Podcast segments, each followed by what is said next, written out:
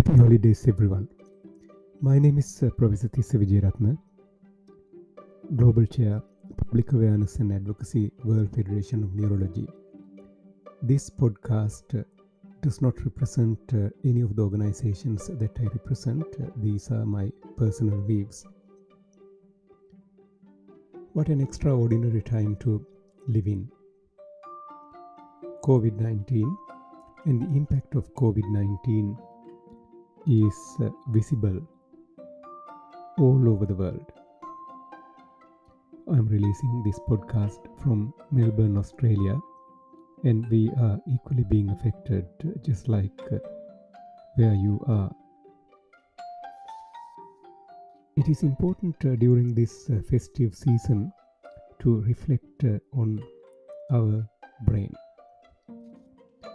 Brain health is supremely important. There's absolutely no health without brain health. You may ask, why should I bother? Well, brain is the most fascinating, amazing, and complex organ in our body. I am recording this podcast from my study room thanks to my brain. You are listening to this podcast thanks to your brain.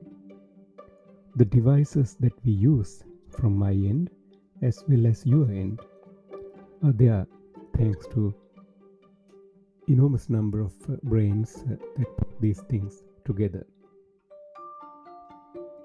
Let's have a slight deep dive into our brain. Human brain consists of millions and millions and millions and millions of biological electrical wires which are known as neurons.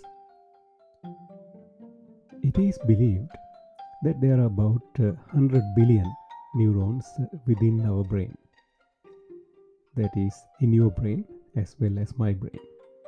So each one of us, roughly, house about 100 billion neurons inside our brain.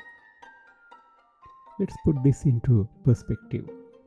Let's say that you want to travel around planet Earth in a row. If you were to check the distance of uh, 100 billion neurons in our brain, if you were to lay each neuron one after the other, one after the other, as you walk along the planet Earth or work around the walk around planet Earth, you have to do this at least four times to lay down all the neurons that are there inside our brain. That tells you how complex the biological structure of our brain is. It's going to get more exciting. Brain work through electricity and chemical activity. The 100 billion neurons that I talk about do talk to each other through roughly about 10 trillion connections between these neurons. These connections uh, crosstalk to each other through chemicals. These connections are known as synapses, and the communication between synapses occur through chemical messengers which are known as neurotransmitters. Every time when you get frustrated with your politicians, every time when you get frustrated staying in a queue to get a COVID 19 test, or every time when you get frustrated with the anti vaccine campaign, or the other way around, depending on what you believe. It is these chemical and electrical connections make you feel in that way.